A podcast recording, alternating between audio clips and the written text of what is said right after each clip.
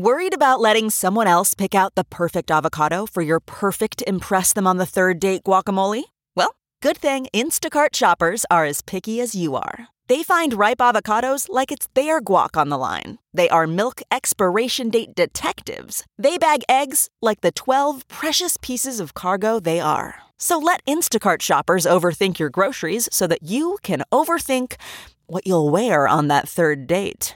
Download the Instacart app today to get free delivery on your first three orders while supplies last. Minimum $10 per order. Additional terms apply. Hi, everyone. Judge Andrew Napolitano here for Judging Freedom. Today is Monday, June 6th, 2022. It's about 2 o'clock in the afternoon on the East Coast of the United States. Uh, my guest today is a uh, Judging Freedom regular, Jack Devine. Jack spent his entire career uh, in the Central Intelligence Agency and knows a great deal uh, about Russian influence in the United States and what our intelligence community knows about what the Russians are up to. And he's written books about it.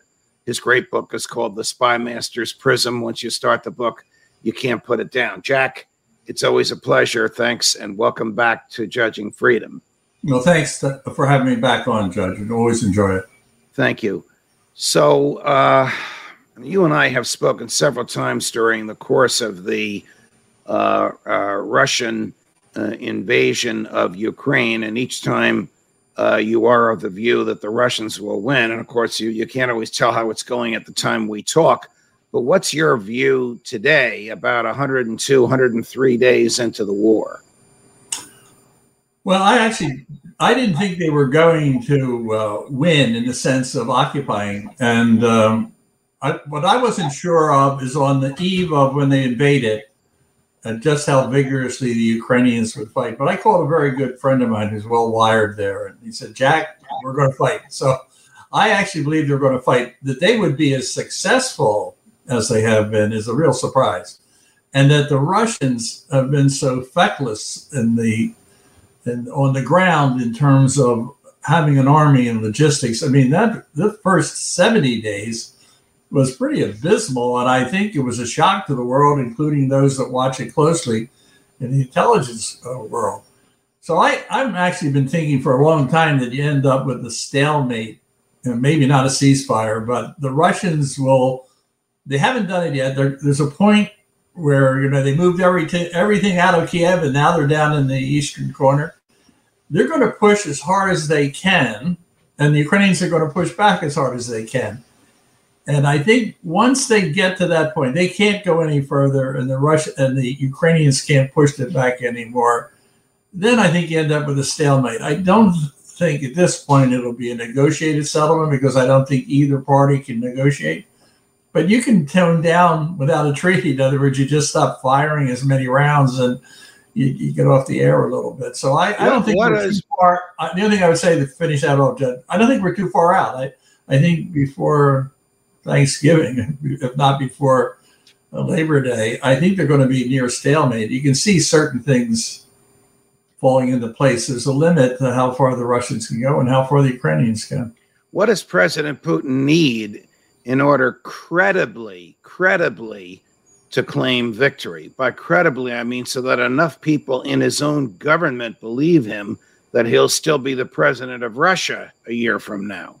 I don't think he can. Uh, in order to do that, I think the Kiev government, Kiev government would have to fall, and he would have to take the capital and most of the country. And I, there's no indication whatsoever that he has that capability. So I think he'll declare a victory that he has the eastern corner, the, the two provinces provinces there.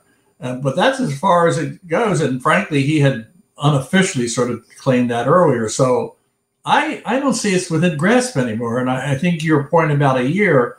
I wrote this op-ed that we talked about on March 2nd saying his days were numbered. I didn't mean literally next five days, but his days and he's over. I mean, he cannot come back as a powerhouse in his country, around the world, and it's just a question of time. It'll be his own people that bring him down. So a year, a year is not a bad bet. I, I wouldn't take that. I mean, that's that's that's not unrealistic for where Is is he is he forever uh, going to be an outcast in the uh, European community, or How will he he at, back- some point come back into their good graces? How can he come back after the atrocities? In other words, if it was if there was a war in which it was fought traditionally and it was evenly balanced, you know, you could say, well, he could he could we could work his, his way back after the atrocities and the vicious bombing and he can't work about who's going to have their picture taken. I mean, Okay. really, I mean, it's it's Is- he's in his own country. I think he's going to have a hard time developing the stature. Before he went in, it was his high point. That's that was my thesis. It remains my thesis. Is it a normal in uh, in a, a limited war like this? By limited, I mean limited to one country versus another. This isn't World War uh, II. For one side to lose eleven generals, is is that a coincidence, or are the Ukrainians, perhaps with assistance from the West, targeting the Russian senior military leadership? Well, 11 is a significant number, and there's no question about it. But they have a different structure. Their structure doesn't give the captain, the major, and the lieutenant colonel a lot of, a lot of authority. So if you don't pass down the authority, then their general has to get closer to where the action is. And I think that distinguishes their model from uh, our model. The second thing is, and I don't, I'm not professing I have inside information, but clearly the Ukrainians have been training. Uh, and actually, in the book, I go into this. I said, you know, and that was 18, 2018, that they are not, they're not the army of 2014. They've learned some lessons, but, you know, they may not have received all the sophisticated weapons that, and, and the amount, but they were uh, clearly have been trained to fight this kind of war, where I think the Russians were still fighting, you know, going through the bulge type of war strategy. So I think that a lot of their techniques I don't think the Russians were ready for it, frankly. There's no indication that they, they had any idea of what they were getting. At some point, we should talk about the Stinger just because of its. And I want to make a point about Uh, Well, I, I do want to talk about about what modern weapons change the battlefield. Okay, I do want to talk about those weapons in this context. Uh, Putin has warned the West uh, that he may do something if we, he's obviously saying this for consumption in the United States, continue to arm the Ukrainians. What is this threat and what could he possibly do? what he can do is talk loud, and he will get rece- he will get reception from uh, people in the West and the East that are are prone fearful. Let me let me put it this way. I, I told you last time. I think I made a mistake because I sort of went along with the idea that well maybe we shouldn't put those MIGs in, and when it was discussed in Poland, I thought, wait a minute, why not? What's he going to do? Oh, he's going to invade Ukraine he's going to invade Poland, but after what he just showed, I mean, I think it's a lot of a lot of bluster. Now he'll fire off rockets and do damage and blow up buildings, but he doesn't. He has no pushback. He can't. He can't make progress in Ukraine. How's he going to make it in Germany and Poland? And I mean, so you know, what is he going to do? I mean, I I think we got to get we have to be careful because he threw out the word nuclear nuclear weapons, right? Everybody gets panicked. You Really, really, you're going to fire one off. What do you think is going to be left of the Kremlin? I mean, it would be the end of my civilization as we know it. But so I think we have to take these threats. And he's a he is a good propagandist. I'll give him that. And disinformation, the Russians have been working at it much more effectively. We really don't engage very much. Americans are they don't like disinformation. And Jack, what have we gained by uh, $56 billion uh, in cash and in military equipment sent over to Ukraine? Well, I think I would reverse the the issue in the sense of what would have happened if we hadn't provided either the training or weapons, The war would have been over in a month. right? And we would be looking at the, the thing that people really need to study is just how important Ukraine is in the history of Russia. Every Russian leader has lusted after Ukraine because the, the it's the breadbasket of of, uh, of of many ways of Europe, but it's also you know an industrial power. It was uh, it had nuclear weapons not too long ago. But a point that I, I would make is Russia again. Its GDP is like Spain or France. with the Ukraine, and if Ukraine were fully developed, you know, you would have a much stronger. Could be, it would. The Germans would have a hard time with it. In other words, in terms of that would be a, a much more formidable threat in Europe. And the big thing that has emerged from this, Judge, is I don't think Putin, as bad as I as bad as I viewed him as a danger, he's worse than I thought. I'm sure he didn't like Spymaster's Prism because I'm pretty tough on him, but he has shown himself to be ruthless, you know, an imperialist in a real old-fashioned style. So I wouldn't want to be sitting in Hun- Hungary, Estonia, Poland.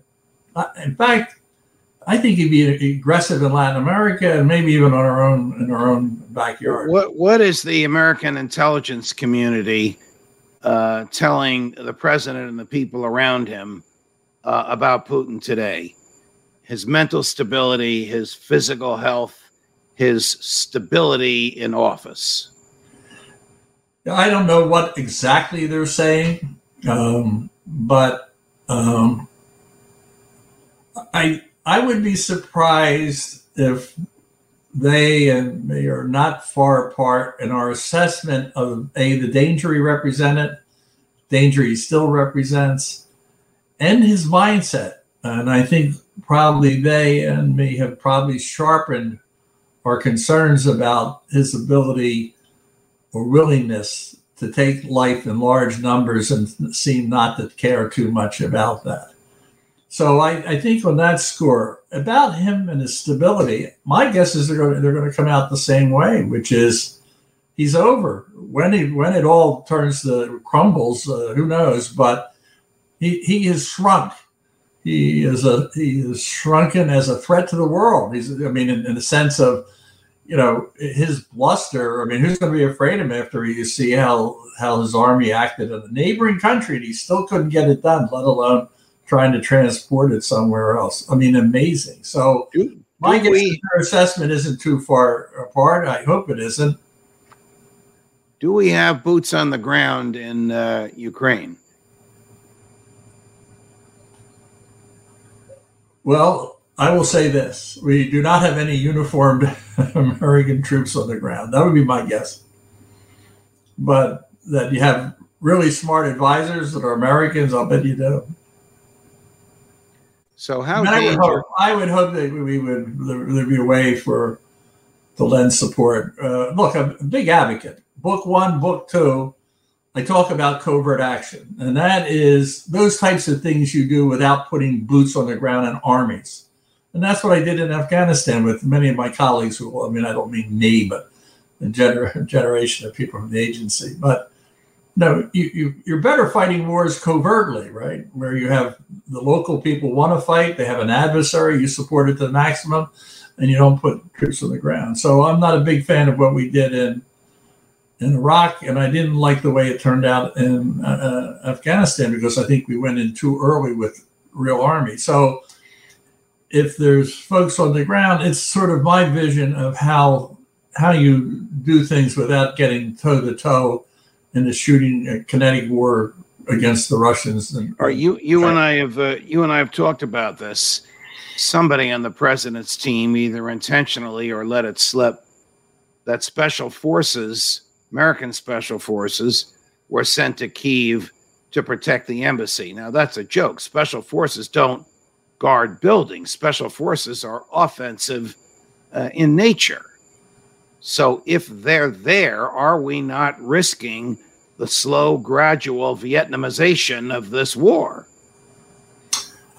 I could be wrong. I don't think there's a single American enlisted man or, or officer that's firing any weapons at the Russians. Okay, um, that you would t- you better have tightened up your military presence I mean, if you have a, you know, I don't know how many guards you, uh, Marine guards you had there, but who've always served their country bravely. But once he invaded and you still had people there, you better fortify because your embassy can be overrun, as we saw in Vietnam and other places. So that we would send in, and, you know, people talk loosely about he's a member of CIA when they actually mean he's in DEA or DIA. When they say special right. forces, was he, were they really special forces? I, I, I don't know. But what they really should have done is tighten up the embassy, and I bet they burned a lot of documents and prepare for the worst. Remember, the U.S. government, at least as I read it, was offering Zelensky a, a, free plane ride out of out of Ukraine, but fortunately, he saw the situation quite differently and stayed. Thank God for all of us. But there was pessimism about the ability to hold Kiev. Uh, I'd like to know what Joe Biden's real thoughts are. I don't know that you can tell me this because that 56 billion is going to be gone pretty soon. You mentioned stingers. Uh, have we sent them weapons that are powerful enough that they can reach into Russia? And does that terrify Vladimir Putin? And if it does, what's he going to do about it? The reason I mentioned the stingers, Judge, is you know we were run, running a war for about eight years before the stingers went in, right? And if you go back and read the press in 1985, it was the Russian uh, the Russians were winning. The Mujahideen was running out of steam. If you talk to the political elite in, in Washington, they would have told you the same thing immediate. What happened is the Reagan administration decided they're going to make one big push. Uh, I happened to be chief of the task force at the time, fortuitously. But what happened? That one weapon system went in, and the first three helicopters. I remember going to see Judge, not Judge, uh, uh, Director Casey, and showing him the photos of the shootdowns. And their strategy changed. They started flying way above the range, and then they were ineffective on the battlefield. And that's when the Russians started to plan the lead. Now, that was the first time Stingers were introduced. When they were, what happened in this war, you don't hear as much about air power as you did in years gone by. Why? Because the Stinger, you know, takes out helicopters, and so they were there. We put the Stingers in. We put the Javelin, which is anti-tank. And when I was in in uh, the Afghan program, it was we were looking for the Milan missile to take out tanks. So those things were terribly, terribly important, and that's why I think I don't think the Ukrainians would have been able to fight on without those two weapon systems. Your question is okay. Now we're 100 days into it and artillery is now the key and the range of it. So the Russians can sit there and fire artillery, and the Ukrainians can't fire back because they don't have the range. Everything that's said publicly by uh, by the president and the the administration is the, those weapons are on their way to them, and you know I wouldn't blame I don't blame Putin for jumping up and down. So don't you dare do that. But I am uh, glad that the the administration sees it for what it is, and that is, yeah, what are you going to do about it? Why don't you back off? Why don't you pull out? Why don't you stop, you know, slaughtering these people? Why don't you back off, and then you wouldn't have to worry about whether we put them in or not. All right. Uh, we'll have you back soon, Jack. You said maybe Labor Day, maybe Thanksgiving, but over by Christmas? The stalemate between both the, the Russians, that, that would be my bet. By Christmas, you know, everyone's going to be exhausted. I mean, the the support among the allies is, you know, it's it's going to be tenuous. Here in the United States, if we run into the, some of the economic headwinds, it's it's going to be ten, tenuous. But remember, Putin is looking in the mirror, and he's he's not going to get any stronger. His economy's not going to get any better. Fewer deaths on this battlefield are not going to happen. He's not going to really regain much territory. So I, I think at a certain point you're in a stalemate. And is there a brilliant statesman who could come in and cut a deal? Maybe I haven't seen him, but that's possible. I'm more inclined to think it just, you know, sort of dries up little by little. And then he, once the fighting's over, then everyone in Russia looks at him, and including his own leadership. And there's a lot of division in Moscow, quiet as it may be, about what a mistake this was. Well, once the fighting's over, they're going to have to contend with uh, guerrilla warfare, uh, the likes of which they've never seen. Well, that's the point. How far down can you turn it? I mean, that's going to be a really good question. And you don't have the guerrilla warfare unless you think you're going to gain something, right? I, I wouldn't be put, in other words, if Russia dials down, you have to be careful about forcing them to dial up so, is will there be guerrilla warfare? I think all along they've had very good tactics. So, I hope the Ukrainians, uh, at some point, we recognize it's like a judge, you know this, in settling a case, there's a line, and you know when both parties will agree, right? You, you know it. And if someone misses it, it gets really messy for a long time. So I think we're looking for that type of settlement where, yeah, it's not going to get better. It's only going to cost us more. But he's slow, Putin's slow at it, and the Ukrainians have every reason to be angry and wanting to preserve their integrity of their territory. Jack Devine, always a pleasure. You're always welcome here. Thanks very much, my friend. Thank you. Always a pleasure. Judge Napolitano for Judging Freedom.